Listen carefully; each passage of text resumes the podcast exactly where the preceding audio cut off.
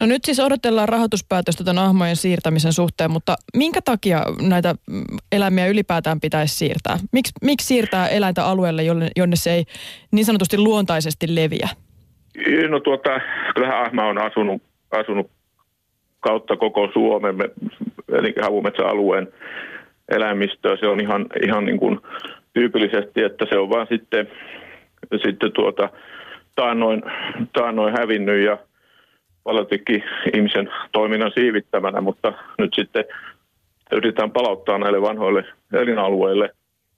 Ja eh, tuo, tuo esimerkiksi 90-luvun ahmojen siirto, niin se oli jatkumo ahmojen siirroille, siirroille, joita oli sitten minun edeltäjäni, edeltäjäni jo suorittanut 80-luvun, 80-luvun alkupuolelta lähtien muistaakseni. Ja siinä oli takana tuo luonnonvara, anteeksi, suurpeto työryhmän mietintö, jolla, jolla tuota, niin kuin, tuettiin tätä, tätä suunnitelmaa. Ja nyt sitten on edelleenkin tuo ahman esiintyminen tuolla mm, vuorohoitoalueen eteläpuolella niin varsin, varsin aukkoista, että sitä halutaan täydentää.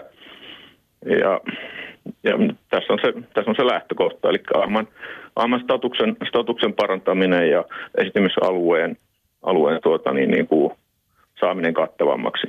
No ahma tietysti kiinnostava eläin sinnekin mielessä, että se on äärimmäisen uhanalainen eläin. Suomessa on arviolta alle 2500 ahmaa jäljellä, Öm, mm, mutta ahmasta ei hirveän paljon ole tällaista tutkimustietoa.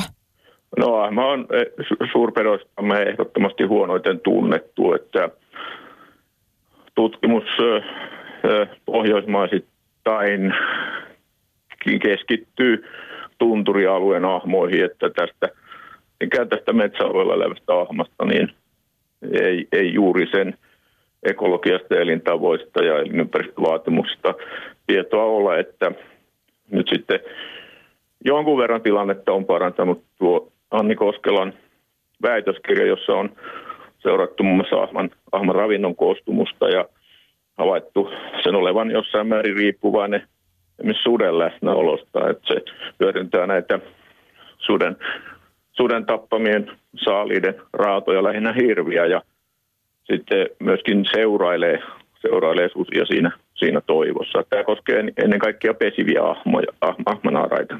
No jos ahmojen siirtäminen nyt aloitetaan, niin minkälaista ahmakeskustelua täällä etelässä on odotettavissa? No en usko, että se on sukuakaan sille keskustelulle, mitä sudesta käydään. Että ei, ei ahma samalla tavalla herätä intohimoja. Ja luulen, että, että se jää, jää aika, aika lailla la, laajemmaksi. Ehkä tietenkin joitakin, joitakin tuota, irtiottoja siinkin liittyy, mutta, mutta tota, kaiken kaikkiaan niin puhutaan varmaan aika, aika lailla tämmöistä rauhallisesta ja kompromissihakuisesta keskustelusta.